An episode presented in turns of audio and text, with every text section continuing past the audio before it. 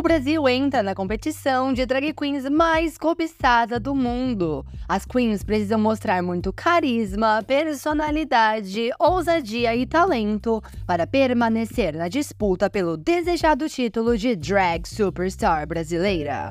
Esse é o The Kiki Stop.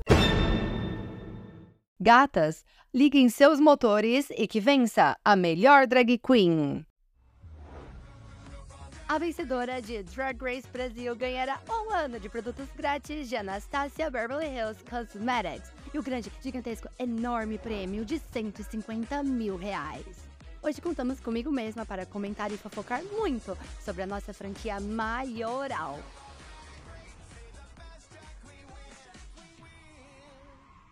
Sejam todos mais que bem-vindos a mais um episódio do podcast. Meu nome é Ayla e esse é o The Kiki Stop. Então já me siga lá nas minhas redes sociais. Eu tô no Instagram, arroba dragracebr.central e eu também tô lá no Twitter, gatinha, arroba The Kiki Stop. E assim, segura esse diringuinho down, boneca, porque estreou o Drag Race Brasil, gente. Um hit acaba de nascer, uma temporada que vai tombar os Estados Unidos e o resto do mundo, porque a gente tem tudo para realmente se tornar maioral. E olha que eu já tô falando isso faz tempo, hein? Mas assim, galerinha, Drag Race Brasil estreou semana passada, dia 30 de agosto, mas eu só vim aqui hoje, entendeu? Para poder comentar todos esses babados, porque assim, semana passada a gente teve muito talento. Essa semana a gente também teve muito talento. E para quem não é boa de matemática, talento, mas talento é igual a muito talento. Mas assim, para não ter confusão, eu vou começar falando aqui sobre o episódio da semana passada, porque na verdade eles divulgaram aí que seria uma split premiere, né, uma, uma estreia dividida. Entretanto, todavia, é... Na verdade, é tipo assim, é um episódio só que eles cortaram ao meio. É como se fosse um episódio de duas horas que foi cortado ao meio. Essa é a sensação que a gente tem. E eu vou começar aqui falando sobre o primeiro episódio que, gente, conquistou meu coração, entendeu? Conquistou a minha audiência. Eu vi o episódio umas 500 vezes e tá tudo bem, porque quanto mais audiência a gente der, quanto melhor a gente avaliar nas redes sociais, no IMDB, é, mais temporadas a gente vai ter. Então eu acho que tá tudo bem e é sobre isso. Mas assim, só para vocês entenderem qual foi o formato da, do episódio de semana passada, da primeira premiere. Entrou seis queens, elas fizeram ali o, a preparação para o desafio, o desafio, a runway, receberam ali, né, um julgamentinho, assim, um pequenos julgamentos, entendeu? E voltaram pro Untucked, aí cortou e já foi para as outras seis queens entrando e acabou o episódio. Então foi assim, um episódio diferente, né, gente? Porque a UAL tá testando novas formas de estreias, né? Porque agora tem muita temporada nascendo. E eu gostei desse estilo, eu gostei. Eu confesso que eu gostei. Não queria que fosse dois episódios na mesma semana, porque eu tava em semana de prova. E assim, não ia dar certo, entendeu? Não ia dar certo ficar duas horas ali vendo Drag Race, sendo que no outro dia eu tinha, tipo, provas dificílimas. Mas vamos lá, o primeiro episódio começa já com a entrada ali, né? Com a abertura, na verdade, do Drag Race Brasil, a nossa intro. Gostei, não gostei. Eu não gostei, gente. Assim, é, tem dois problemas para mim ali naquela, naquela intro nossa. É, pelo menos é do primeiro episódio, porque pelo que parece vai melhorando ao longo dos episódios. Que é tipo assim, a cor. Gente, que cor é aquela? Que cor de catarro?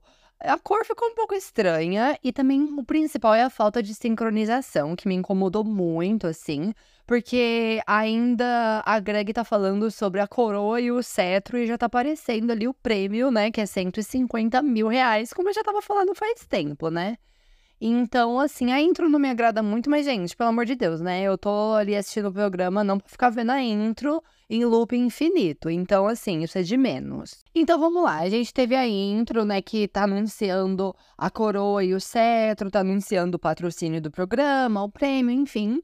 E aí começa o episódio ali, né? Começa mostrando alguns takes da nossa workroom, que eu já tinha mencionado em episódios anteriores, que tá belíssima tá assim, simplesmente linda, a imagem perfeita, porque eu assistindo Drag Race México, eu tinha a sensação que eu tava assistindo outro programa, sabe? pela falta de saturação, pela edição estranha. Então, assim, não me trazia a vibe Drag Race. Em compensação, em, oh, em compensação, o Drag Race Brasil é, me traz essa vibe, então eu gostei bastante. Já começou bem, assim. E eu vou comentar aqui sobre as entradas. Eita, bebês! A gente começa com a NASA. A NASA é a primeira a entrar. Lembrando que o primeiro grupo ali, né, a entrar é composto pela NASA, pela Diva Amor, pela Bettina Polaroid, vem pro estúdio da Bettina Polaroid, pela Melusine Sparkle, pela Aquarela e pela Miranda Lebrão. Eu vou falar de cada uma delas aqui. E vamos lá. A NASA entra e ela fala o quê, gente? Ela solta um assim, ó. É aqui que disseram que a NASA tem que estudar os brasileiros? Pois, amor, eu vim da aula. E assim, foi uma das minhas entradas favoritas, não porque eu acho que foi a melhor ali, entendeu? Apesar que foi uma entrada muito forte, foi uma entrada que ficou bacana.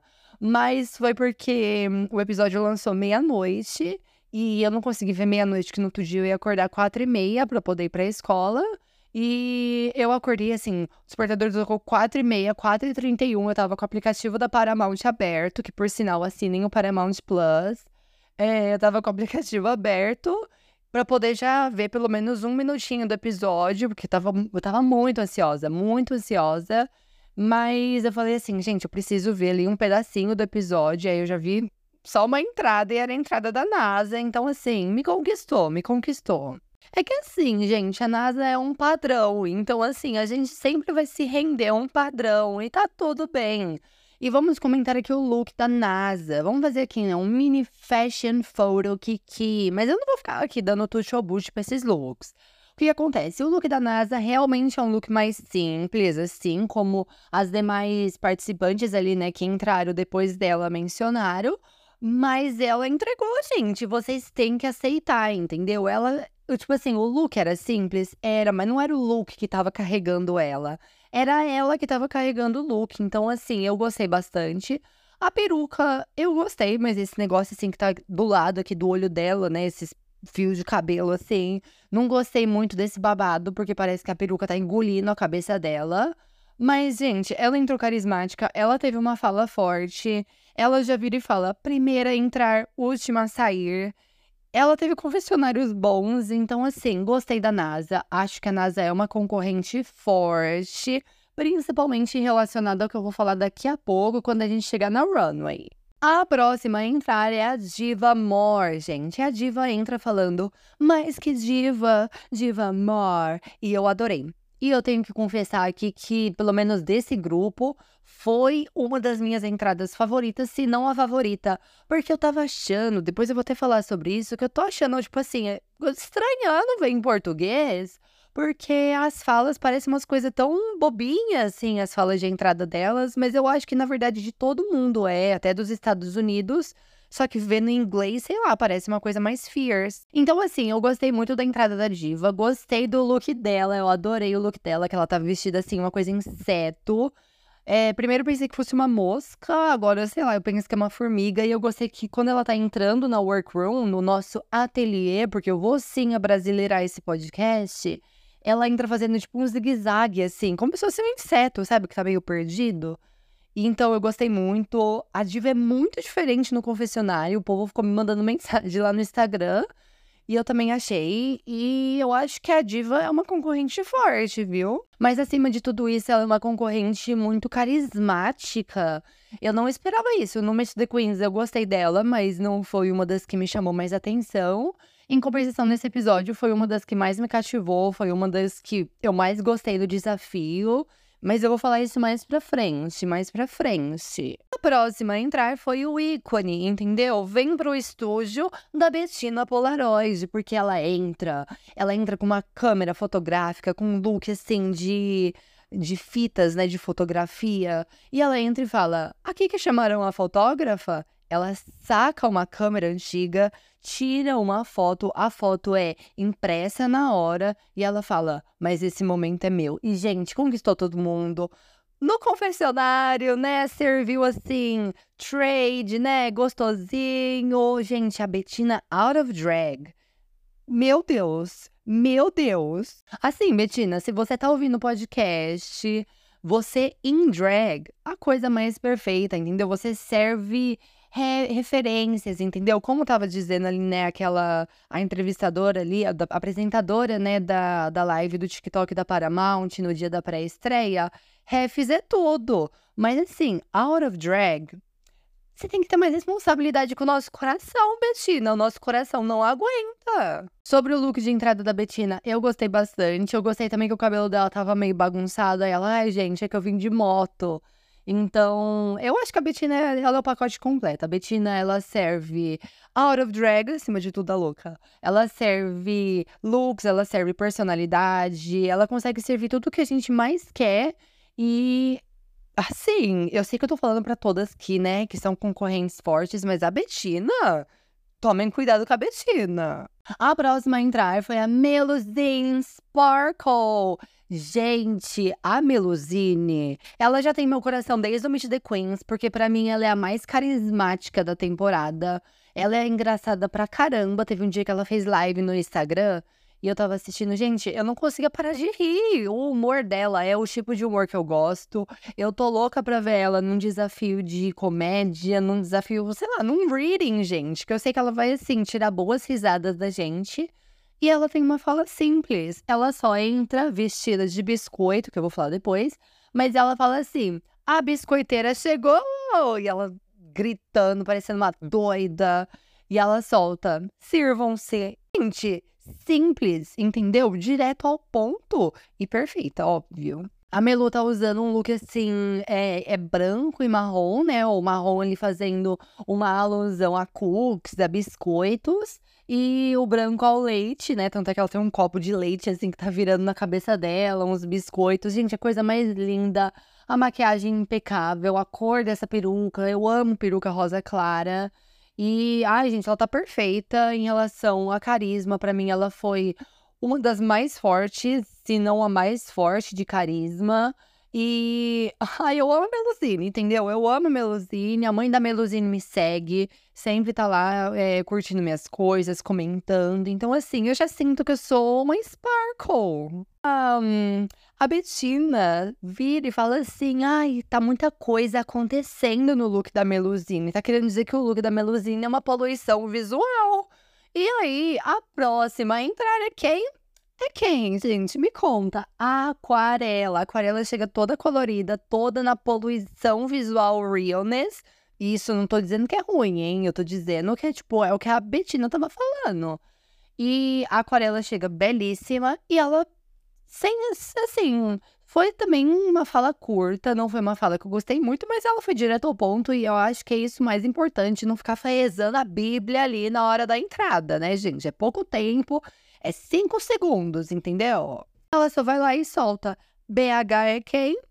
É nós. Gente, essa que ela mudei pra ela dar um murrinho assim no peito, né? Tipo um tapa no peito.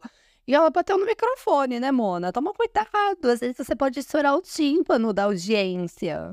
Mas piadas à parte, eu não acho que o look dela foi uma poluição visual. Eu acho que realmente eram muitas cores ali no look dela e eu amei. A maquiagem foi muito engraçado ver a maquiagem, por sinal, porque de tanto ficar vendo, eu vi o Meet the Queens, juro, mais de 10 vezes.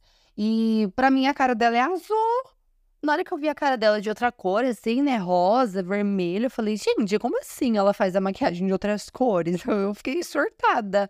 Mas eu amei o look dela, me trouxe uma vibe artista, uma coisa assim. Sabe aqueles artistas francês que bota até a boininha na cabeça? Agora, por fim, entra quem, gente? Entra minha mãe, Miranda Lebrão. A Miranda, gente, ela fez uma entrada um tanto quanto peculiar. O look dela tava belíssimo acima de tudo, mas a fala de entrada dela foi simplesmente: Você já teve vontade de enfiar um sabonete inteiro na boca? Gente, gente, na hora eu não entendi isso, na hora eu não gostei, mas assim, refs é tudo, né? Como dizia a moça lá da, da live da Paramount. E refs é tudo. E aí o pessoal tava falando na internet que tem uma live, uma, uma live, uma, uma série chamada Os Normais. Que acho que alguma personagem fala isso, e então ela queria fazer uma referência, né? Ela tava querendo se chamar de louca. Então eu gostei bastante. E assim, Ai, gente, desculpa. A Miranda, ela carrega os episódios co nas costas, entendeu?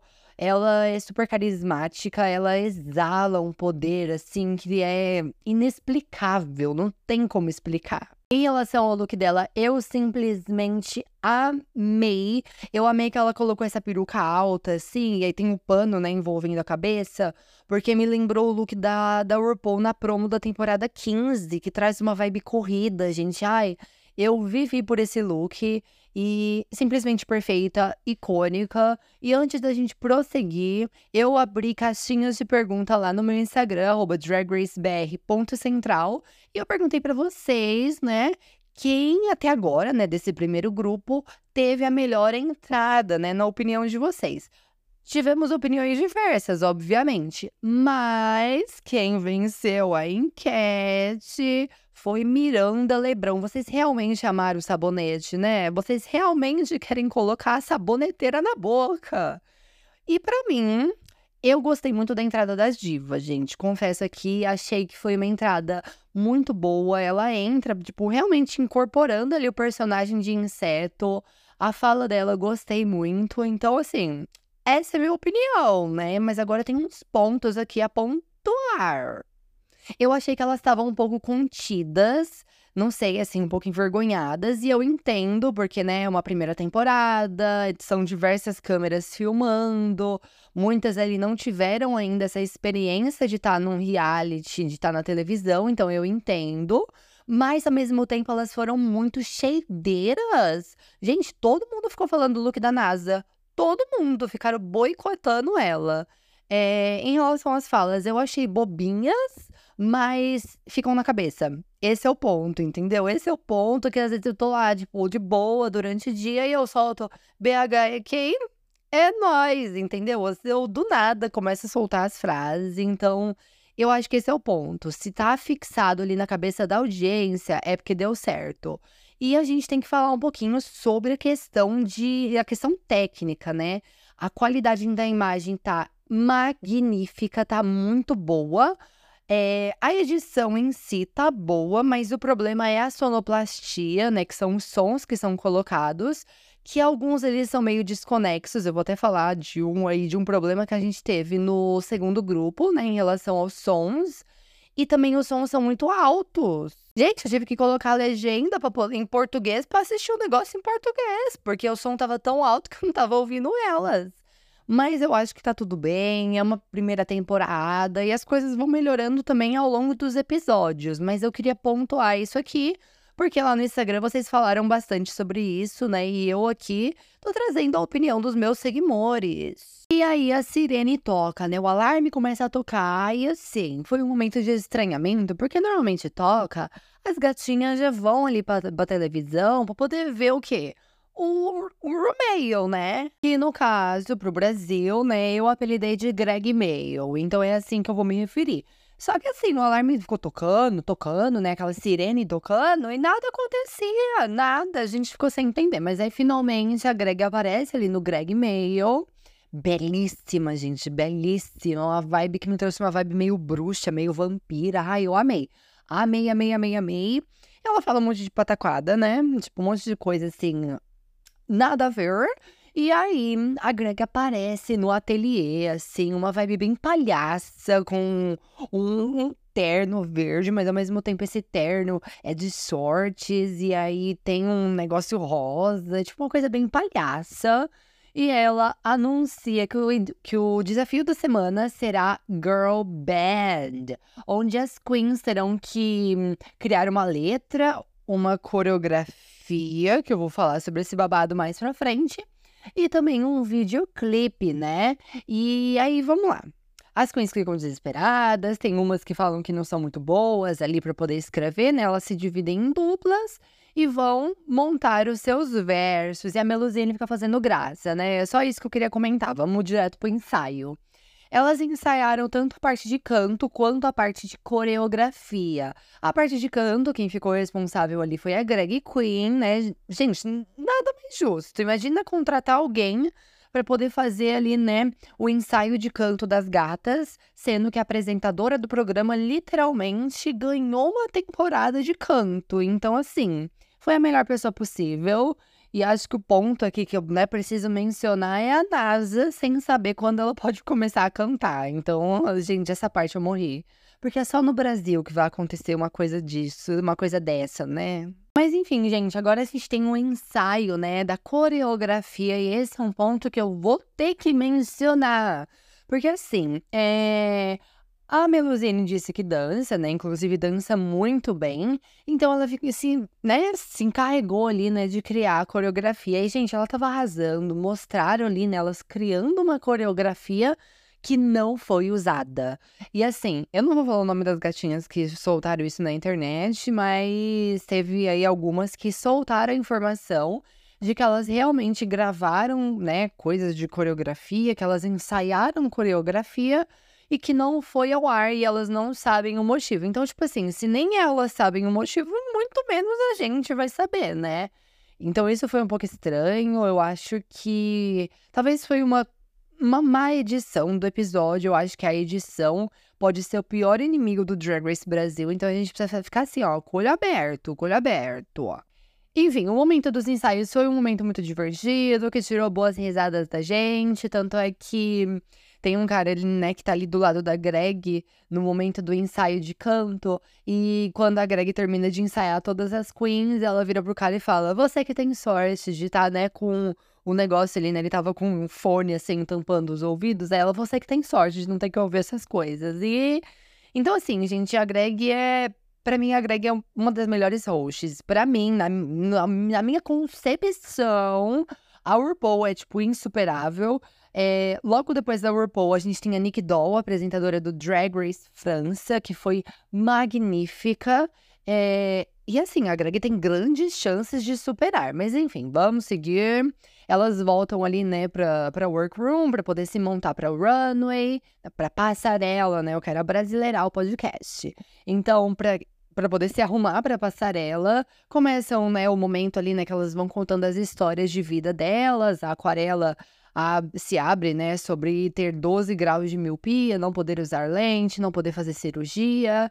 E aí ela menciona, né, que ela tem um óculos transparente que já é pensado ali, né, para drag dela. E assim como a maquiagem dela é projetada para que ela possa fazer a maquiagem de óculos, eu achei assim um momento bom. É, Drag Race sempre traz essa coisa de hum, de trazer um momento mais dramático, mais comovente. E aí a gente tem o grande, esperado momento da grande, magnífica entrada da Greg no palco, né? Ao som de Cover Girl. Ela entra belíssima. E, gente, que ódio dessa edição que não sincroniza as coisas, porque a música já tava tocando e a Greg ainda tava parada ali, né, no fundo do palco. Mas não é culpa dela, mas enfim, só um, né, um, fazendo um, um, um pinpoint aqui, né? Mas assim, gente, belíssima, amei o look dela, a bicha desfila lindamente, e aí ela, né, eh, para ali e aí fala: Bem-vindos ao palco principal do Drag Race Brasil. Gente, dá um calafrio de escutar essa frase, dá um calafrio. E aí a gente vê que a jurada convidada é a Gretchen, né? Assim como a gente tem Dudu Bertolini e Bruna Braga como jurades ali, né, na bancada. E, gente, eu amei a bancada. Eu amei ali, né? Parece que tudo tá ornando, apesar que eu vou ter pontos a falar sobre, né, os nossos jurados que, enfim, a gente vai mencionar isso um pouquinho mais pra frente. E aí a Greg fala, né, que a categoria da runway é Minhas Raízes e hum, a gente, vamos, vamos comentar? Vamos comentar esses looks? Vamos agora pro nosso Fashion Photo Kiki. A primeira a entrar na passarela é Melusine Sparkle, né? Ela entra de capivara, gente. Eu achei um look icônico. Eu achei um look lindo, lindo. A gente já tinha visto, porque ela tava gravando é, conteúdo para ela postar, né? Agora, depois do episódio. E o pessoal lá da cidade dela ficou filmando ela, postando nas redes sociais, tipo rede social de hétero, sabe? Vazou na, na rede social de coisa fora do meio, de drag. E eu adorei o look dela, eu achei um look muito bom. Ela soube servir. Para mim é um tute, mas assim, a gente vai mencionar aí um babado mais pra frente. A próxima a entrar na runway é Bettina Polaroid. Vem pro estúdio da Bettina Polaroid. E o que que acontece? A Bettina ali, né, ela tá mostrando uma coisa Rio de Janeiro, né? Calçadão de Copacabana. Ela tem, assim, uma capa gigantesca e quando ela abre a gente pode ver o pão de açúcar. O look em si é bom, mas eu não acho que a execução tá tão boa. Pra mim, é um tute, mas é um soft tute, entendeu? Eu acho que a questão foi que ela conseguiu carregar o look porque ela é uma drag magnífica, mas o look em si não é um look que me chama muita atenção. A próxima é a NASA. A NASA, ela tá uma coisa meio é, POC. Ai, como que a, que a Greg falou, gente? Ai, sei lá, uma coisa meio cowpock, assim, sabe? Uma coisa é, bicha, que também é uma coisa cowgirl. Vocês entenderam a vibe, né? E o look é todo de jeans. E uma coisa que eu amei é que a gente consegue entender as piadas agora. Porque a Dudu Bertolini vai lá e solta. Eu tô jeans desesperada. Gente, jeans desesperada. Isso é muito bom, muito bom. Eu gosto do look da NASA. É um look simples, mas eu, né, trago aqui o ponto de novo, que a NASA ela consegue carregar bem o look. Então, assim, para mim é um touch também. Mas é um look simples, convenhamos, eu acho que ela poderia ter trazido, assim, mais babados na roupa, enfim, mas não é, não é eu que sou a drag, né, gente? Eu sou, eu só sou comentarista, só sou uma bicha fofoqueira. E agora, para tudo, todo mundo pare o que está fazendo, porque a gente tem Miranda Lebrão. Gente, impecável, impecável. Ela trouxe refs, e refs é tudo, meu amor ela tá com uma com um tecido, né, que remete ali o piso de casas antigas, que é aquele piso de barro todo quebrado.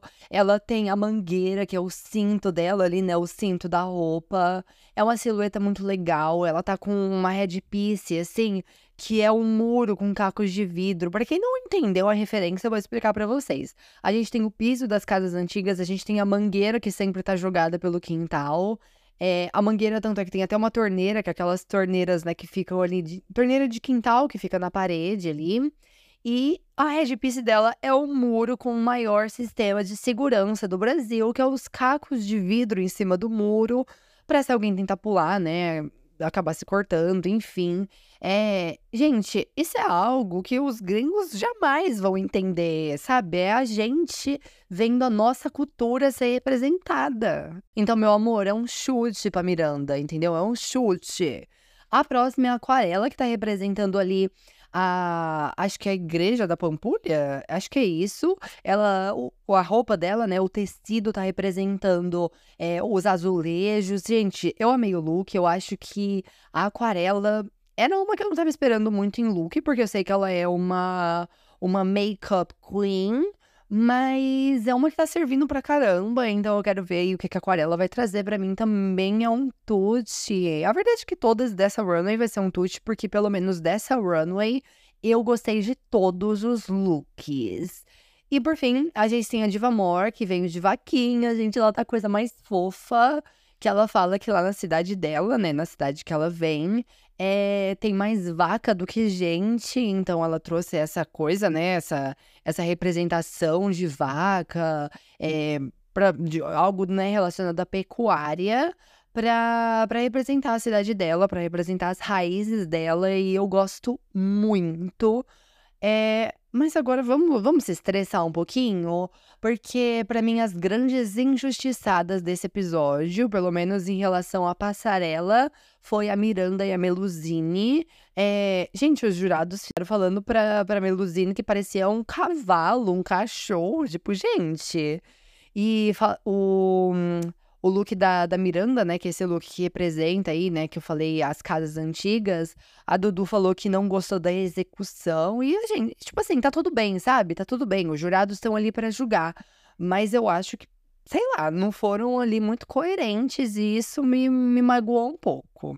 É, com todas as queens na, na passarela ali no palco a gente tem a apresentação do videoclipe de festa com Mozão.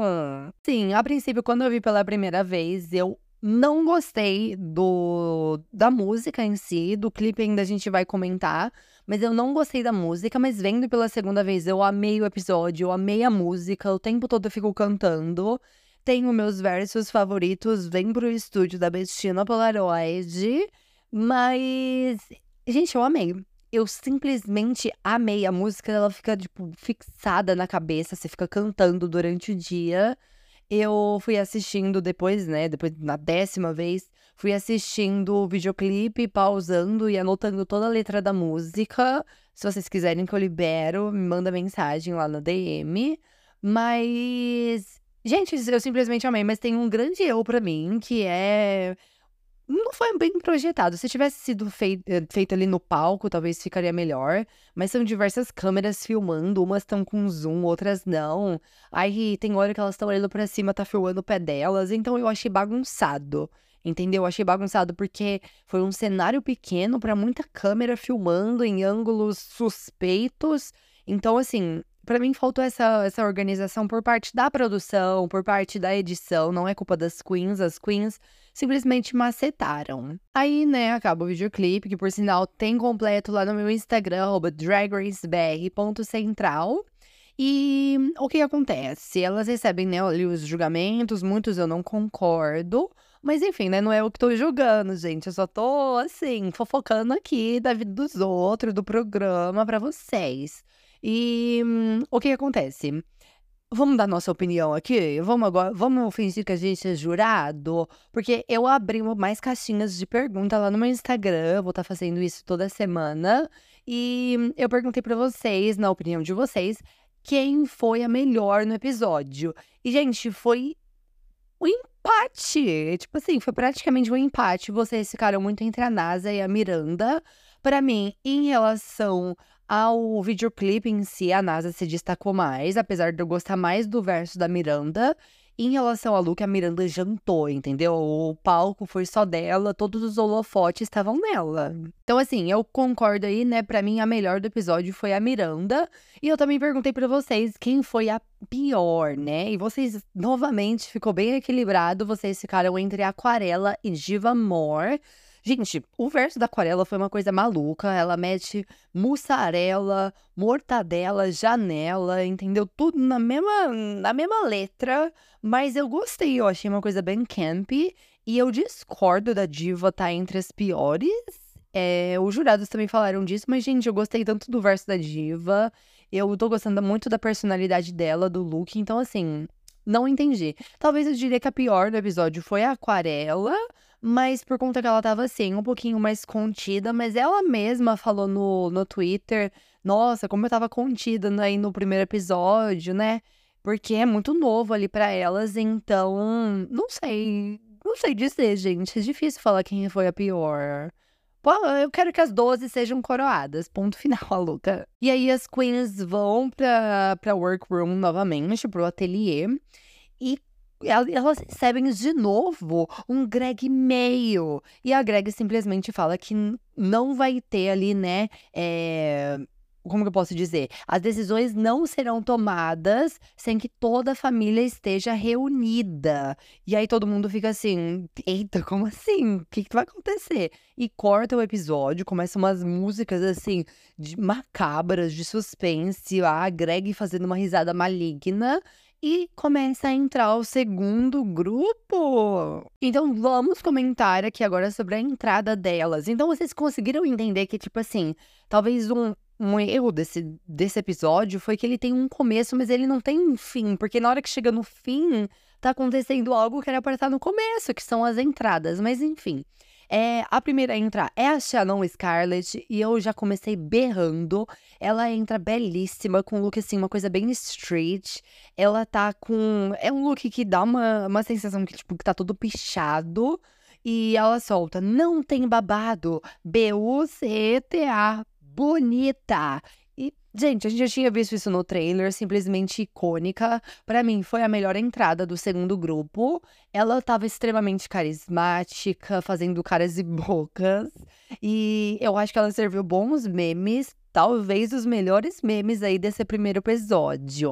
Em relação ao look dela, eu gosto bastante. Eu acho que é um look, entre aspas, simples, né? Não é algo muito elaborado, mas é um look que, gente, ela tá carregando o look, tá babadeiro, tá lindo, tá perfeito. Então, assim, gosto muito da Shannon. Shannon tem a minha torcida. Eu quero sim Shannon no top 4. A próxima a entrar é a Ruby Ocean, a nossa queen fashionista, fashion, fashion, entendeu? E ela simplesmente solta exatamente assim. E o que é isso, bicha? Que brilhou? Foi a Ruby que chegou. Gente, belíssima, belíssima. Eu acho que se o povo tava criticando o look do Meet the Queens dela, falando que ela tava servindo evangélica realness, é, Agora ela botou todo mundo pra mamar, entendeu? Ela tá belíssima, ela tá com um look super moderno, de duas estampas. Ela tá. Sabe, ela parece cara. Você olha para ela, você fala: Meu Deus, eu nunca vou conseguir comprar essa drag queen. E eu amo que se ela tava contida ali no, no Meet the Queens, agora ela tá extremamente extrovertida, ela já entra gritando ali, entendeu? Já entra fazendo a maior farra com a Shannon, então foi muito cativante. A próxima a entrar foi a Tristan Soledade, que entra falando assim: é hora de fazer o trabalho sujo, querida. E assim, foi muito engraçado, porque na mesma hora, Shannon aparece no confessionário falando: Olha, eu não quero te gongar, é só o primeiro episódio, mas o look tá despencando, porque a, a Tristan tá usando um look que é um look todo preto e tem assim, como se fosse um spar... não é espartilho, gente, é... ai, deu branco, mas enfim, ela é um, uma, uma roupa assim por cima, né, que é vermelha e que tava despencando, tava tombada, e aí a Shannon joga esse shade. Eu não gosto muito do look, não é um look que me chama muita atenção, mas eu gosto da Tristan e eu acho que isso é válido, né? É, a Tristan chega, também faz farra ali com as meninas. É, é levantado o ponto de que hum, a, a Tristan é a primeira drag queen barbada, e isso é muito importante. Eu acho que é, a gente tem que trazer uma maior representatividade, a gente tem que representar as demônias, que é isso que a Tristan tá ali para representar, representando muito bem, por sinal. E a Tristan já vai, já joga um shade falando: ai, a Ruby não precisava ser tão básica. Então, assim, elas estão se alfinetando, elas não estão contentes em só entrar no, no ateliê, elas têm que alfinetar as outras. A próxima a entrar é Helena Maldita, gente, a fan favorite, esse é o ponto, né? Ela chega num look lindo, lindo, lindo, lindo, lindo. Eu ouço dizer que é o melhor look ali de entrada, né, em relação a todo o elenco. Ela tá com um look assim, com uma mistura de cores é, verde e roxo. O meu irmão até falou assim: nossa, ela tá parecendo o, o, né, o bonequinho ali, né? O mascote do Duolingo. E eu achei engraçado, gente. Eu gostei muito do look dela. E ela entra falando: é babado, confusão e gritaria, porque eu cheguei a mais maldita da Bahia. Preciso dizer alguma coisa, gente? Eu não preciso dizer nada. Ela chegou chegando. A única coisa que eu não curti muito foi porque normalmente as queens chegam, soltam a frase de entrada e no confessionário, né, vão lá e se apresentam. Mas aí no confessionário ela vai lá e comenta de novo porque ela escolheu maldita para ser o sobrenome dela, que é sobre as pessoas que estão à margem da sociedade, não sei o que. A gente já viu isso no Meet the Queens. E eu acho que ela poderia ter aproveitado aquele momento para poder falar: é, eu moro na Bahia, meu nome é Helena Maldita, tenho tantos anos, como as outras fazem, né? Porque a gente acaba estranhando quando fazem algo diferente. É, logo depois, a gente tem Dallas Deville, a gatinha comunista. E ela chega super futurista, é a minha entrada favorita. É, tipo assim, uma das minhas entradas, né? Eu gosto muito da, da entrada da Shannon, mas a entrada da Dallas, a sonoplastia ajudou, o som estava ajudando e ela também estava servindo muito. E ela chega e fala: é, Chegou a gatinha mais futurista do Brasil. Prazer, Dallas Deville. O futuro está nas nossas mãos bora fazer revolução. E aí ela vai lá e, e levanta, né, aquelas ferramentas que representam o símbolo do comunismo. Gente, eu simplesmente amei. Ela tá toda de branco, o look dela é lindíssimo, a peruca dela traz uma vibe futurista, traz uma vibe assim como se fosse LEDs, mas não tá aceso, não tem como explicar, ela tá muito linda. A Dallas, ela tem uma estética que me chama muito atenção, porque a gente tá muito acostumada a só ver essas drags assim, que tem essa estética mais feminininha. E quando a gente vê algo de diferente, pelo menos para mim, me chama muito atenção. Então eu gostei muito. E assim, ai, gente, eu vou mandá-las. Enfim, eu mandá-las. Esse é isso, não tem muito o que dizer. É, e por fim, a gente tem a Organza, que é a última a entrar. E ela solta eleganza, extravaganza, organza. Eu não gosto da fala de entrada, gente. Eu não gosto, por mais que, né, é uma boa ideia, porque ela pegou palavras que são muito usadas no meio de Drag Race para poder representar a elegância, a extravagância. É, e, né, fez ali uma rima com o nome dela, mas não sei. Talvez a edição não ajudou, mas eu gosto muito do look dela, eu gosto muito da peruca que ela disse no Twitter que é pesadíssima. E eu imagino, porque é uma peruca toda de dreads, assim, e, e vai até o chão, o negócio arrastando o chão. Então, assim, deve ser muito pesado. E eu gostei do look dela, só não gostei da fala de entrada. Mas assim, quando ela entra, quando você vê ela, você já sente que assim, chegou competição na competição. E eu novamente abri caixinhas de pergunta lá no Instagram para perguntar qual foi a melhor entrada, né, do segundo grupo, segundo a opinião de vocês. E foi assim, unânime, Shannon, entendeu? Todo mundo falando Shannon. Algumas pessoas também falaram da Helena Maldita, mas assim, a Shannon tava disparada. Eu concordo em relação a Shannon, mas eu também gostaria de adicionar a Dallas. Eu gostei muito da entrada da Dallas. Para mim, foi uma das melhores entradas de todas as franquias de Drag Race. Tipo, ela trouxe uma vibe política, ela teve uma sonoplastia ao, ao favor dela. Então, para mim tava tudo ornando, simplesmente tudo. E aí, toca de novo esse diacho desse alarme, gente. A terceira vez que toca essa B-U-C-E-T-A nesse episódio. E novamente as gatas ficam tudo procurando, assim, o alarme fica tocando, tocando, tocando. Só que o episódio acaba simplesmente a câmera dá um zoom ali na, na porta de entrada e já fala no próximo episódio de Drag Race Brasil. E é o episódio que as gatinhas vão se encontrar, que eu vou estar tá comentando aqui, né, logo em seguida. Mas antes disso, eu queria, né, é, aproveitar aqui para poder falar é, sobre a caixinha de perguntas que eu também abri lá no Instagram, perguntando o que vocês acharam desse primeiro episódio. E todo mundo falou que gostou bastante do episódio, mas falaram sobre a questão da edição que é algo que eu concordo que pode melhorar, que com certeza vai melhorando ao longo do tempo, mas a edição em si foi um pouco confusa. É, vocês falaram sobre cortes abruptos, então, é, principalmente na parte ali da deliberação dos jurados, eles estão falando, do nada dá um corte ali, já muda para outra coisa.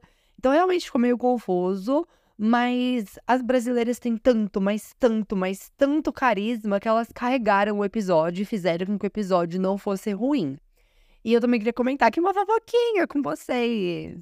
No dia 29 de agosto, a gente teve a festa de pré-estreia do Drag Race Brasil, né? A gente teve ali a coletiva de imprensa primeiro e depois a festa, né, de para poder ligar os motores. E foi lá em São Paulo, né? E o que que acontece?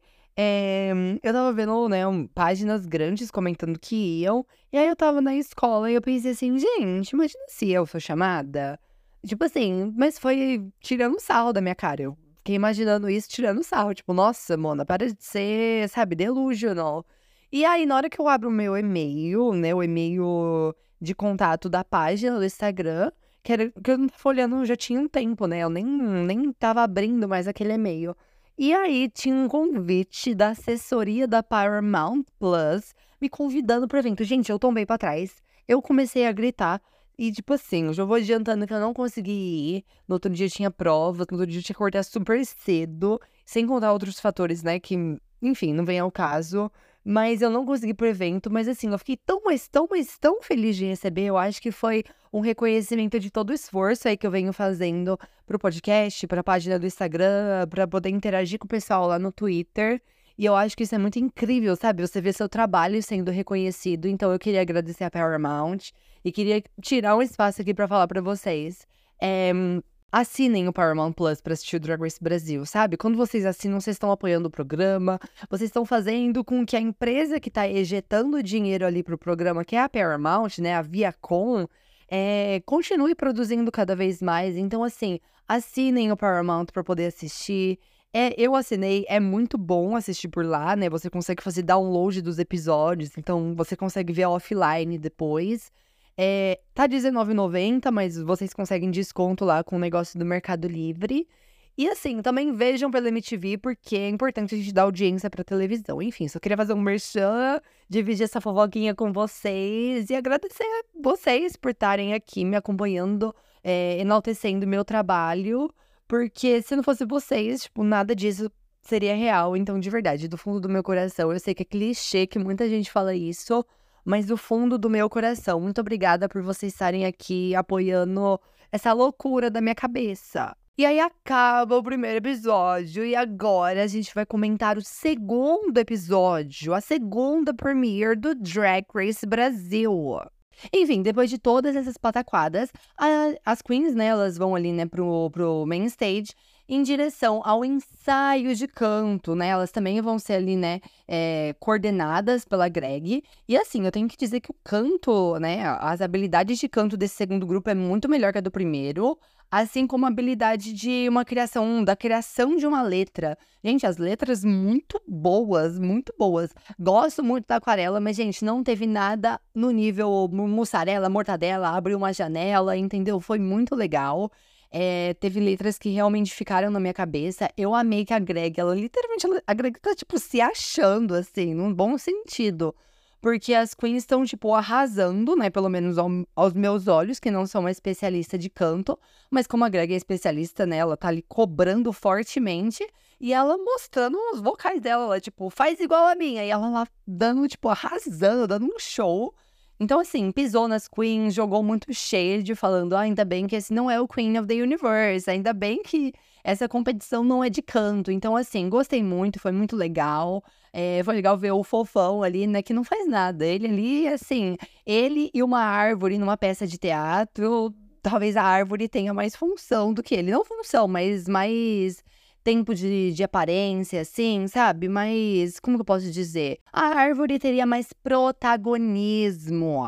E assim, eu começo a perceber que as queens que têm uma melhor habilidade ali de canto, sabe? A gente já vai analisando e a partir daí já é construída uma storyline de quem vai se dar melhor, de quem vai se dar pior, enfim. É, então as queens vão pro ensaio de dança e foi um grande receio meu, porque eu falei, Pode ser que a gente tá vendo isso aqui, pode ser que a gente tá vendo esse ensaio e seja igual ao primeiro grupo que não mostraram no episódio. Então foi um grande medo meu, porque elas estavam arrasando muito. As do primeiro grupo também arrasaram muito, né? As Good Girls. Mas as Hot Girls estavam, tipo assim, amassando. É, foi muito gostoso de assistir a Shannon e a, e a Organza, né, tomaram ali o leadership, né, o cargo de, de. E, e, gente, estava magnífico, simplesmente estava magnífico. E assim, só um spoiler, foi pro episódio. Não sei se se devia ter ido. Na hora que eu vi, eu falei, eita, gente. Porque assim, elas ensaiaram pro, pra poder fazer uma coreografia no, no main stage, né? No palco principal. E fazendo aquele outro cenário, sei lá, ficou meio desorganizado, não por culpa delas, mas por culpa da direção, da edição, enfim, pontos que eu vou falar no final desse episódio. Então todas as queens voltam pro ateliê, né, para poder se arrumar ali para passarela e a gente tem momentos icônicos da organza raspando a sobrancelha da Shannon e falando, ai, é, agora a gente tem uma family resemblance. Para quem não entendeu, a gente tem desafios de makeover em Drag Race, né? Onde é, a, a, produção ali, né? O, no episódio é levado pessoas que não fazem drag normalmente. E as queens têm que transformar essa pessoa em drag, né? Montar essa pessoa de drag mas de uma forma que você olha ali para as duas e parecendo que, que elas são da mesma família drag, né? Que elas tenham ali uma semelhança na aparência. E aí a Organza brinca, né? Que a Organza não tem sobrancelha e a Shannon também não. Aí a Shannon vira no confessionário e fala, dois dedão. Ai, gente, eu amei, amei. E aí elas entram ali na parte mais emocional, afinal, né? Como diz a Dakota Monteiro, é o espelhinho da desgraça, né? Elas têm que levar ali uma storyline mais triste, mais comovente. E é super né, compreensível. E elas falam sobre a questão de apoio, aceitação da família, enfim. É, foi um momento bastante comovente, foi um momento que me tocou bastante, porque a gente começa a lembrar do nosso, dos nossos processos de aceitação.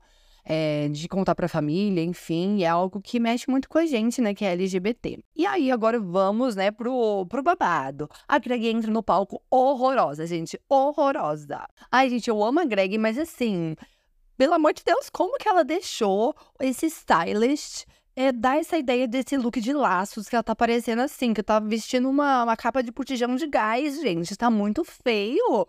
Que dó dela a maquiagem tá bonita, traz um aspecto assim, é, uma, uma maquiagem que deixa ela mais fofa, mas ao mesmo tempo os olhos estão meio caídos, assim, dá uma, uma aparência que ela tá triste, que ela não tá tão é, de corpo, mente, alma e pose ali, né, como ela tava no primeiro episódio, não sei explicar. Tanto é que mais pra frente eu vou falar, mas ela fala assim. É, na hora que ela tá julgando o look da Ruby, né, da Runway, ela fala assim: Ai, é, se o meu, se o meu estilista chega para mim e fala que vai fazer um look cheio de animais, eu vou demitir ele na hora. Greg, esse devia ter demitido na hora que ele quis fazer um look cheio de laços. Gente, o que, que foi aquilo? Mas, enfim, eu, pelo que, é, o que a gente viu, né? Nos próximos episódios ela vai seguir belíssima. Talvez foi só esse episódio que, assim, a gata não estava muito consciente. O jurado convidado é ninguém menos que Flávio Verne, né? Que é um coreógrafo aí muito conhecido, principalmente no meio LGBT, que já coreografou é, para Pablo, né? Ele trabalhava para Pablo Vittar.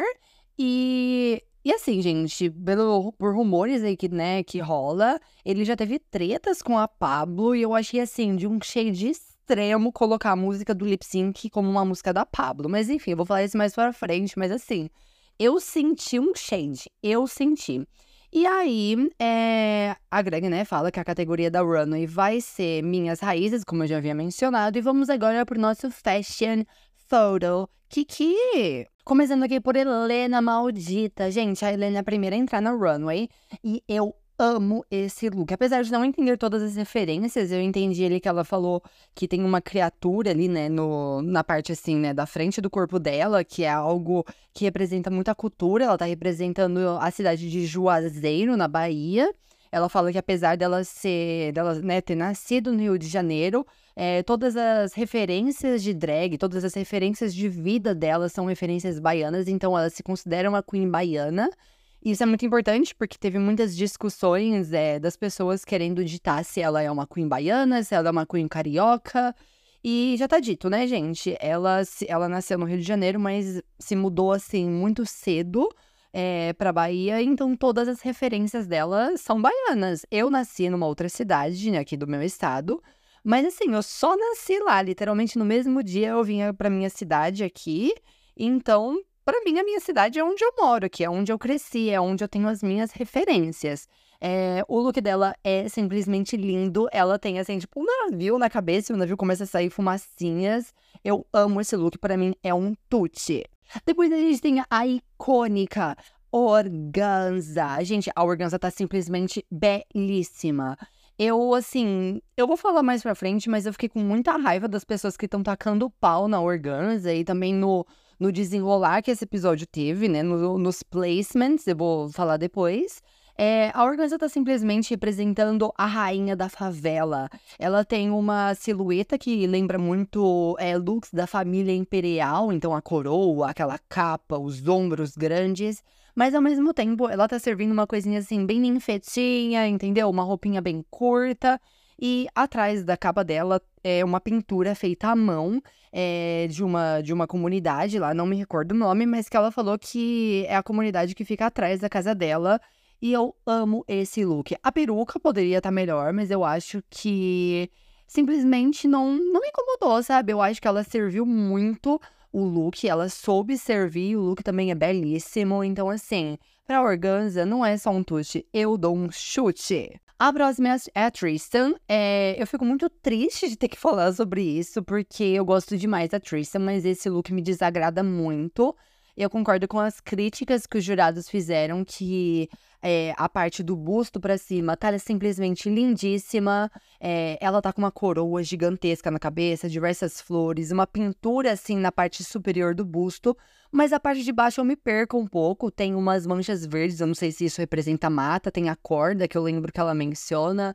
Não sei, é, para mim, eu não gosto desse look, para mim é um boot, mas se for analisar a parte de cima, tá simplesmente muito linda. Essa parte da coroa também belíssima, mas assim, o look em si num todo me desagrada e, e eu fico muito triste que eu gosto muito da Tristan, eu gosto muito da estética dela, mas esse look para mim, sei lá, não gostei. A próxima queen é a Dallas DeVille. A Dallas, ela mencionou, vamos lá, primeiro a gente tem que falar aqui isso, né? A Dallas, ela é da cidade de Campinas, no interior de São Paulo. E ela mencionou no, no Instagram dela que ela não estaria representando Campinas, porque Campinas é uma cidade conservadora, porque foi uma das, acho que a última cidade a abolir a escravidão. Então ela falou que essa cidade não representa ela, o que eu concordo totalmente. A gente tem que se sentir bem ali, né? As nossas raízes vão muito além de onde a gente onde a gente nasceu, né? A gente pode ver aí que a que a maldita simplesmente trouxe, né, essa essa storyline de que a cidade que a gente, as nossas raízes está muito mais relacionada a onde a gente se sente bem, aonde a gente tem ali, né, as nossas referências culturais. E a Dallas, então, disse que ia representar o estado de São Paulo num todo. Ela vem com um look de samambaia, que é uma, uma planta que é muito presente aqui no, no estado de São Paulo.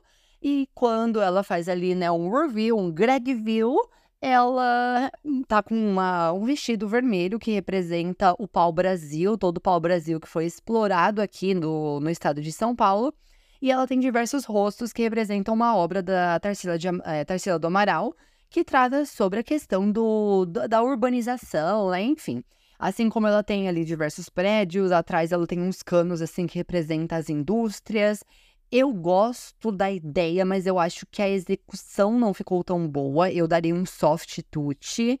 É, eu acho que a execução poderia estar um pouco melhor. A parte da planta tá muito linda, mas o look vermelho, sei lá, não me traz uma coisa muito refinada, o que acaba destoando da, da estética dela, porque sempre que eu olho para Dallas, eu vejo sempre algo muito refinado, algo muito, sabe, qualidade. É isso que eu vejo, mas esse look, sei lá, para mim é um soft touch ou um boot. Eu acho que a Dallas poderia ter servido um pouquinho mais de qualidade, de acordo, né, com o que ela é, porque a Dallas é qualidade. A próxima ninguém menos que Shannon Scarlett, né? Uma protagonista, gente. Eu diria protagonista, a rainha dos confessionários, como eu já mencionei. E ela entra de Chica da Silva, que foi uma uma escrava é, da, da, da, região ali de Minas, Minas Gerais, né? E ela foi. Teve, né, ela recebeu uma carta de alforia. Para quem não sabe o que é alforia, é uma carta de liberdade, né? Ela viveu ali na, na, na atual região da, de Diamantina, né? Inclusive, a gente viu, né, a região de Diamantina no Caravana das Drags, né? Um outro reality show. É, eu amo esse look, eu vivo por esse look. É um look belíssimo, ela sabe servir para mim é um chute e eu fiquei arrepiada. Mas assim, é, é, é arte, sabe? É excelência brasileira, é black excellence. Ela tá servindo tudo que a gente quer ver. E por fim, a gente tem a Ruby Ocean, que tá com um look belíssimo. Me lembra muito o look da Matraca, um look que a Matraca foi injustiçada no Drag Race México.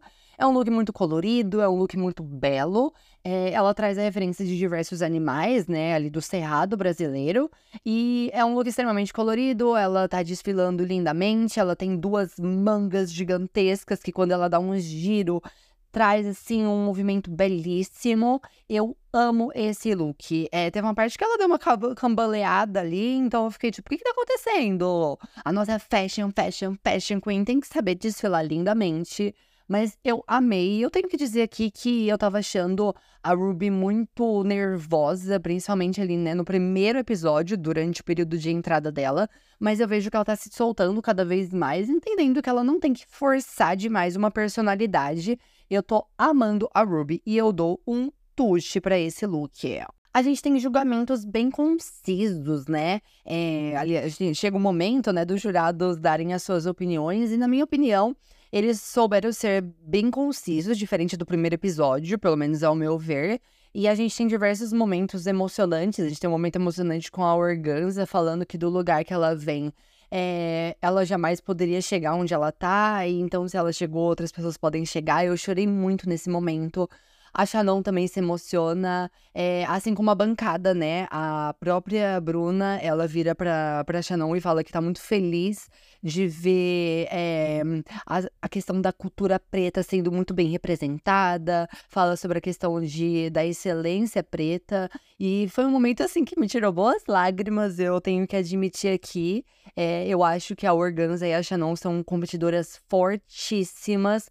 Para mim, assim, poderia ser um double crowning, não vou mentir, a louca. Mas, enfim, todas voltam para o workroom, enquanto os jurados vão ali, né, deliberar, e aí elas começam o momento do untucked, né, do desacuendamento, do babado. E aí a Cira, ele toca novamente, e os, o primeiro grupo, né, entra na workroom. E aí tem o encontro do primeiro grupo e do segundo grupo.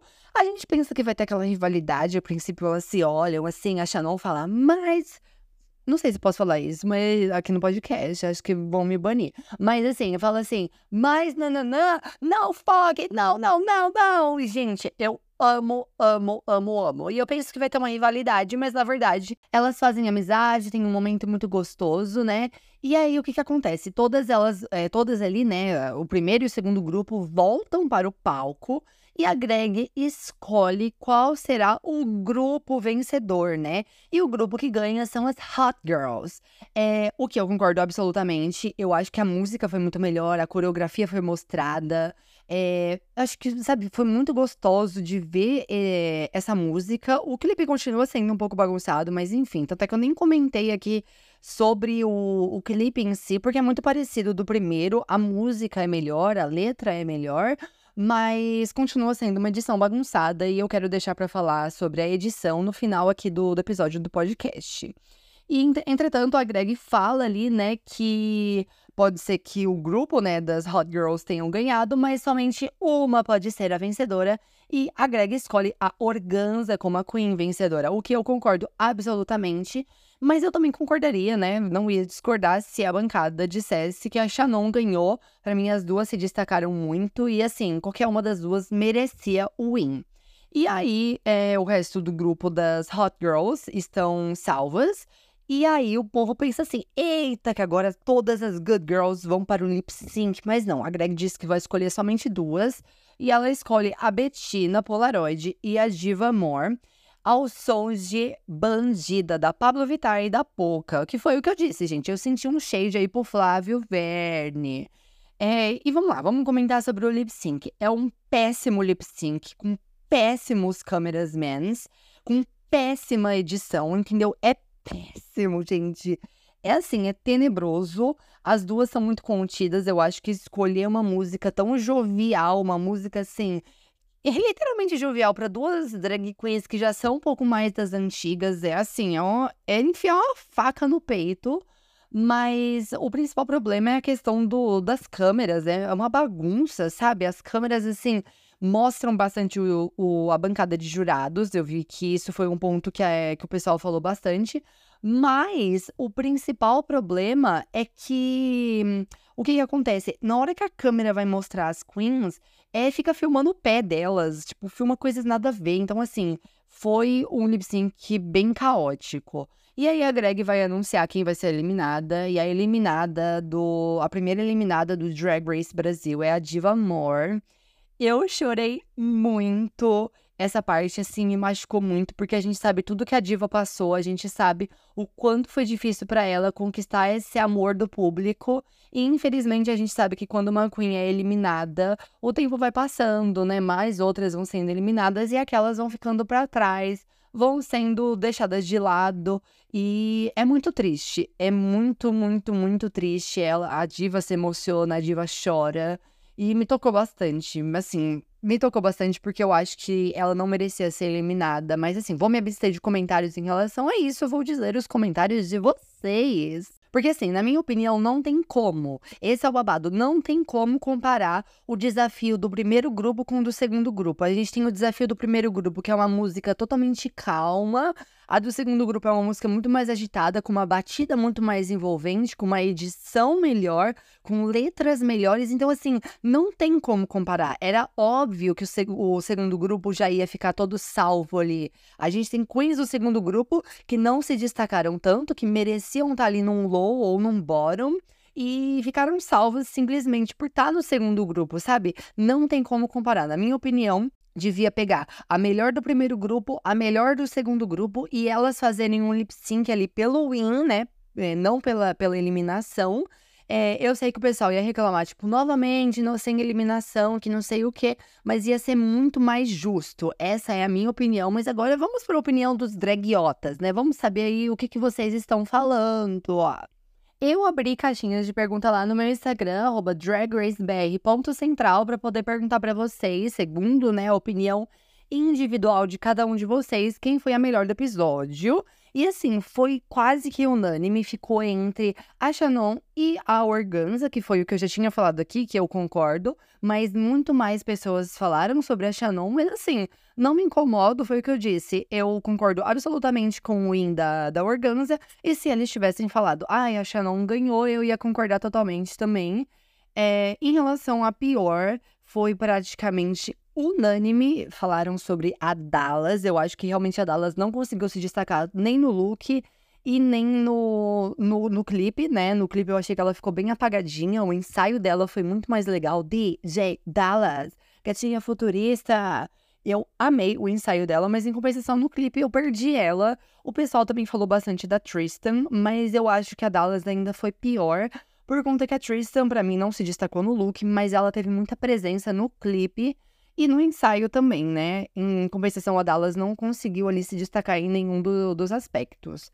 Apesar que ela se destacou na entrada, né, gente? Ai, que ódio. Eu falando literalmente agora há pouco que, que ela teve uma entrada babadeira e.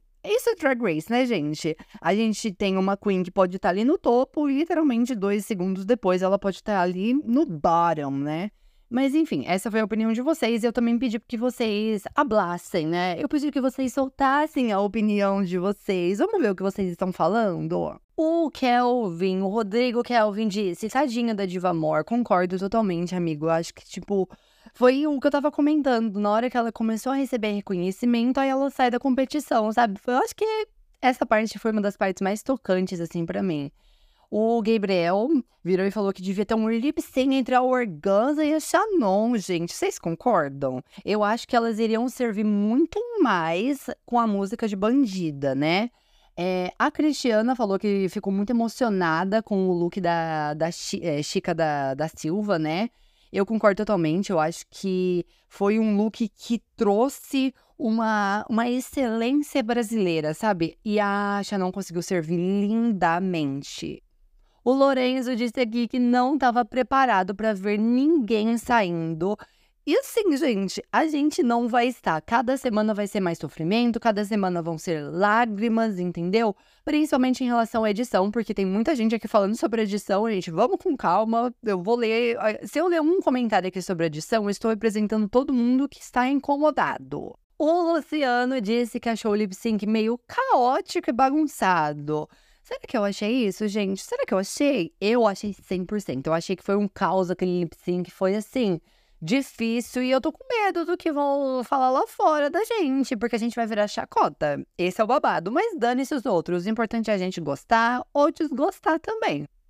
Missy.mp4 diz que o clipe não tem defesa. Realmente eu acho que o clipe, assim, ficou uma parte é, mais difícil de defender, mas a música tem como defender, amigo. A música ficou muito boa, eu gostei bastante. É, mas eu acho que faltou um planejamento, assim como o Johnson disse aqui, né? Que esses episódios eles foram mal planejados, a edição tá difícil de engolir.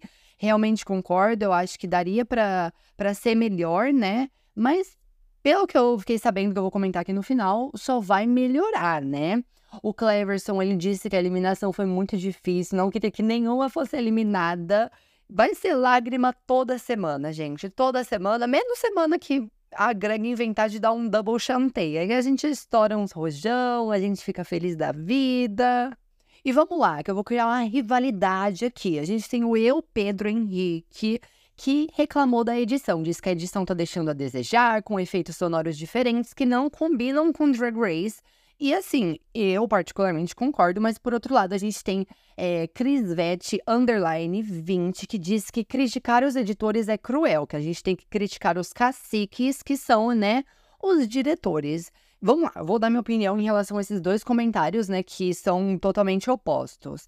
Eu acho que a gente pode fazer críticas à edição, desde que sejam críticas construtivas, desde que sejam críticas que a gente não esteja atacando ódio é, para ninguém, né? É, mas eu acho que a gente tem que reclamar ali das coisas que, está que estão ruins, né? Porque precisam melhorar. Eu acho assim, se a gente vai lá e fala, ai, o ateliê tá lindo, não vai ter motivo para Paramount, por exemplo, ir lá e querer mudar todo o ateliê. Mas se a gente vira e fala assim, a edição não está legal, vai ter um motivo. A Paramount vai ver e vai falar: caramba, minha audiência não está gostando desse estilo de edição, eu preciso mudar. E assim, eu acho que os diretores têm culpa também. A gente pode ver que tem ali, né, umas bagunças, umas é, faltas de storyline. Mas, ao mesmo tempo, a edição também tem culpa, porque os diretores, eles chegam ali, por exemplo, no clipe e falam para as queens, olha, olha para essa câmera agora, agora essa daqui, que não sei o quê. Só que chega na hora da edição, as coisas ficam diferentes. Os editores fazem diferente, mas, assim, os, os editores não têm 100% da culpa, porque, por exemplo, no lip sync, a gente vê que o pessoal que controla as câmeras tava se tremendo todo ali, a câmera tava instável, então não tinha mágica, não tinha como a, a edição salvar também, né? Se assim, as câmeras estão filmando o pé das queens, não tem como na edição você arrumar para poder a câmera tá filmando a boca delas, né? Que é o que precisa ser filmado num lip sync. Então, assim, a gente pode criticar sim, mas desde que sejam críticas construtivas e analisar para cada situação de quem seria a culpa naquele momento. Enfim, essa foi a opinião de vocês. A biblioteca está fechada, gente. Bom, vamos lá. Minhas considerações é, finais aqui sobre o episódio, que foi um episódio muito bom, na minha opinião, me entreteu muito. Eu, quando eu fui começar a assistir, eu já pensei assim: eu não vou ficar reparando na edição, essas coisas, eu vou tentar focar nas queens, me divertir e pelo menos para mim deu certo, eu consegui me divertir muito. Foi um episódio gostoso de assistir no momento que eu tô gravando aqui o podcast. Eu já assisti três vezes e talvez ainda vou assistir mais. É, porque realmente foi um episódio que eu gostei bastante, mas agora vamos para a parte de polêmica. Vamos falar sim da edição, apesar que eu já mencionei aqui em relação aos comentários de vocês, mas eu quero trazer toda uma linha de raciocínio que eu fiquei pensando. Pensei no banho, né, gente? Chega a hora do banho, a mente vai longe, a gente começa a ficar pensando em cada coisa, e assim, eu cheguei numa, numa hipótese. Para mim, a edição tem culpa sim no cartório, entendeu? A, a, a, edição tem uma culpa em relação ao pessoal tá desgostando um pouco aí, né? Ou por algumas pessoas totalmente do Drag Race Brasil, mas para mim o problema começa em todas essas novas franquias estarem sendo gravadas na Colômbia. E eu vou falar aqui o porquê para vocês. Para quem vê todas as temporadas, eu acho que o problema já começa que, por exemplo, eu que vejo, eu tô vendo esse mesmo estúdio, esse mesmo palco desde, ai, desde junho, que foi quando estreou Drag Race México. Então a gente já tá vendo, teve uma o México não teve uma temporada tão legal, então já faz a gente sabe, criar uma certa aversão àquilo que a gente tá vendo. A emenda com o Brasil, que por mais que teve uma melhora na imagem, a gente teve melhorias, mas ainda continua sendo o mesmo cenário, que teve algumas modificações. E aí agora a gente tem o quê? A gente tem aí é, 10 semanas pela frente que a gente vai ver esse cenário. E ainda estreou essa semana o Alemanha, né? O Drag Race Alemanha, que é o mesmo cenário também. Então a gente tá vendo o mesmo cenário. O Global All Stars também vai ser gravado na Colômbia. Então, assim, começa a faltar uma, uma criatividade, a gente começa a se cansar de ficar vendo aquilo. A gente vai ficar assim, o ano todo vendo o mesmo cenário. E, por exemplo, em semanas como essa que a gente tá, é, a gente chega na terça, a gente vê aquele cenário na Alemanha, na quarta, a gente vê aquele cenário no Brasil, na quinta, vê aquele cenário no, no México. Então, assim, começa a, a gerar um certo sentimento de cansaço. Mas para mim esse não é o foco. O foco principal é que a gente tem uma mega produção ali, né? Uma, uma um monte de pessoas contratadas para aquela produção, mas que aquelas pessoas vão ser recicladas para todas as franquias. Então, assim, ah, tá gravando Drag Race Alemanha, o pessoal fala alemão. Não importa. Tem o pessoal ali, colombiano, mexicano, português, é, é, português não, né, gente? Brasileiro. Então, assim, é uma produção formada por um monte de gente E é uma produção que também começa a ficar cansada de tanto tá gravando.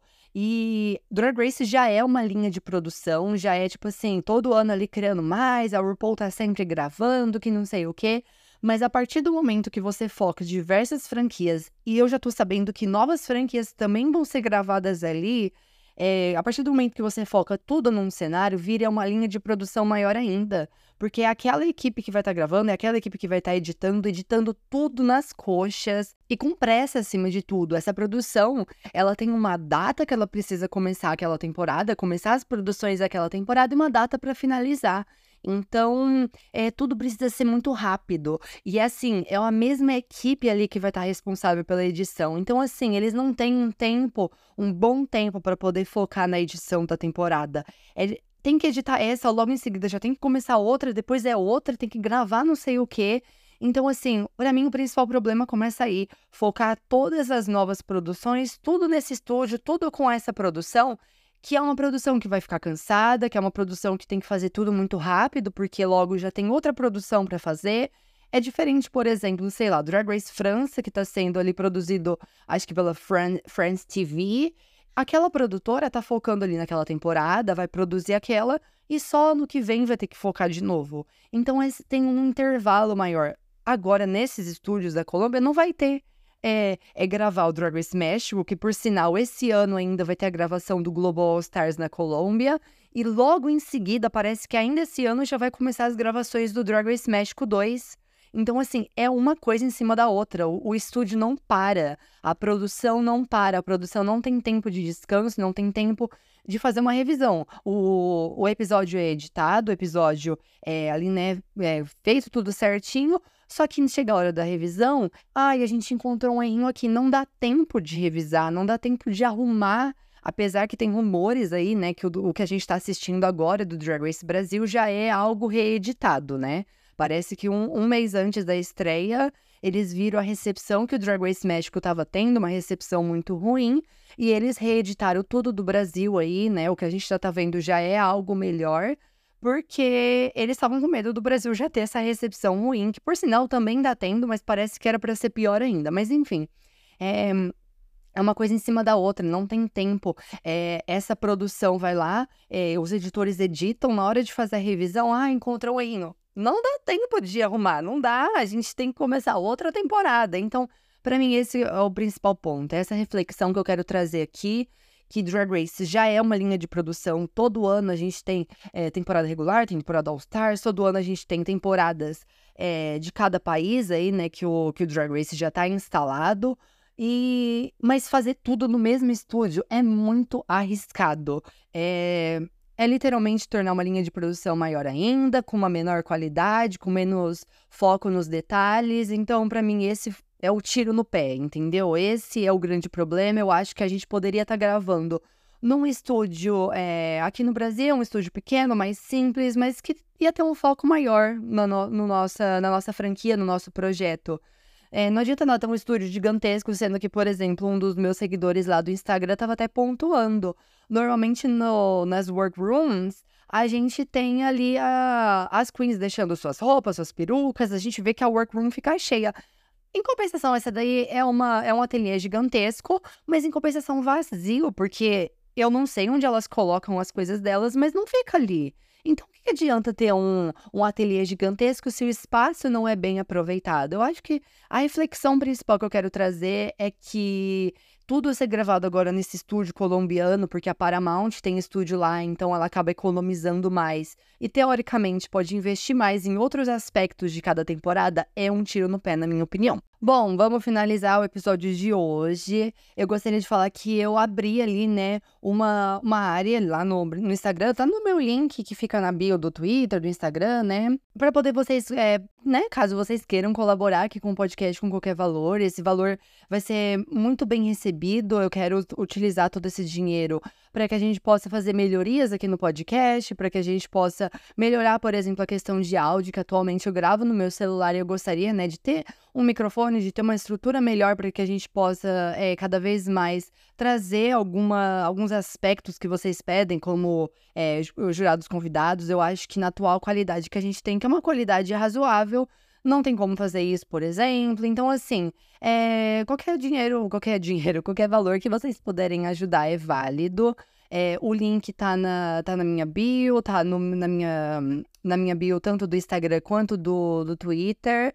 E a gente já teve pessoas que ajudaram, né? Essa semana a gente teve o Luciano e o Luan. Eu queria agradecer do fundo do meu coração a vocês. É, eu acho que isso é é reconhecer um trabalho que é um trabalho difícil, você ir lá, você tem que é, analisar o episódio de uma forma mais profunda, é, criar ali né, um roteiro que você vai seguir para o podcast, gravar, editar. É todo um trabalho, é muito difícil, mas é muito legal quando a gente tem pessoas reconhecendo nosso trabalho. Então, queria agradecer do fundo do meu coração a vocês, queria divulgar minhas redes sociais, me sigam lá no Instagram, dragracebr.central. E também me sigam lá no Twitter, arroba TheKikiStop. É, o episódio de semana que vem do Drag Race Brasil vai ser um desafio de atuação chamado Chuteiras do Trovão. Elas vão ter que fazer ali, né, uma sketch relacionada a futebol, talvez vai ser muito legal. E eu queria comentar aqui com vocês um babado que rolou aí, né, recentemente, que uma pessoa lá no Reddit soltou a informação de que a partir do, do episódio 4 do Drag Race Brasil, a edição fica tão boa, mas tão boa, que parece uma outra temporada. Então eu queria trazer esse aspecto aqui, já que muita gente está reclamando da edição. E eu estava conversando com uma fonte minha, que né, já teve acesso aí aos episódios, e essa fonte confirmou essa informação. Então, assim, fico muito feliz, fico muito feliz que o Drag Race Brasil vai receber menos hate. Então, assim, vamos se acalmar. Semana que vem tem o episódio 3, né, do Drag Race Brasil, e depois as coisas já melhoram. Então, respirem, respirem, entendeu? E é isso, gente. Para serem babadeiras, vocês devem ser fiéis a si mesmas. Posso ouvir um axé? É isso, música! Chu, chu, chu, chu the moon. Não vou colocar música, porque tem direito autoral, gente. Até semana que vem. Beijo!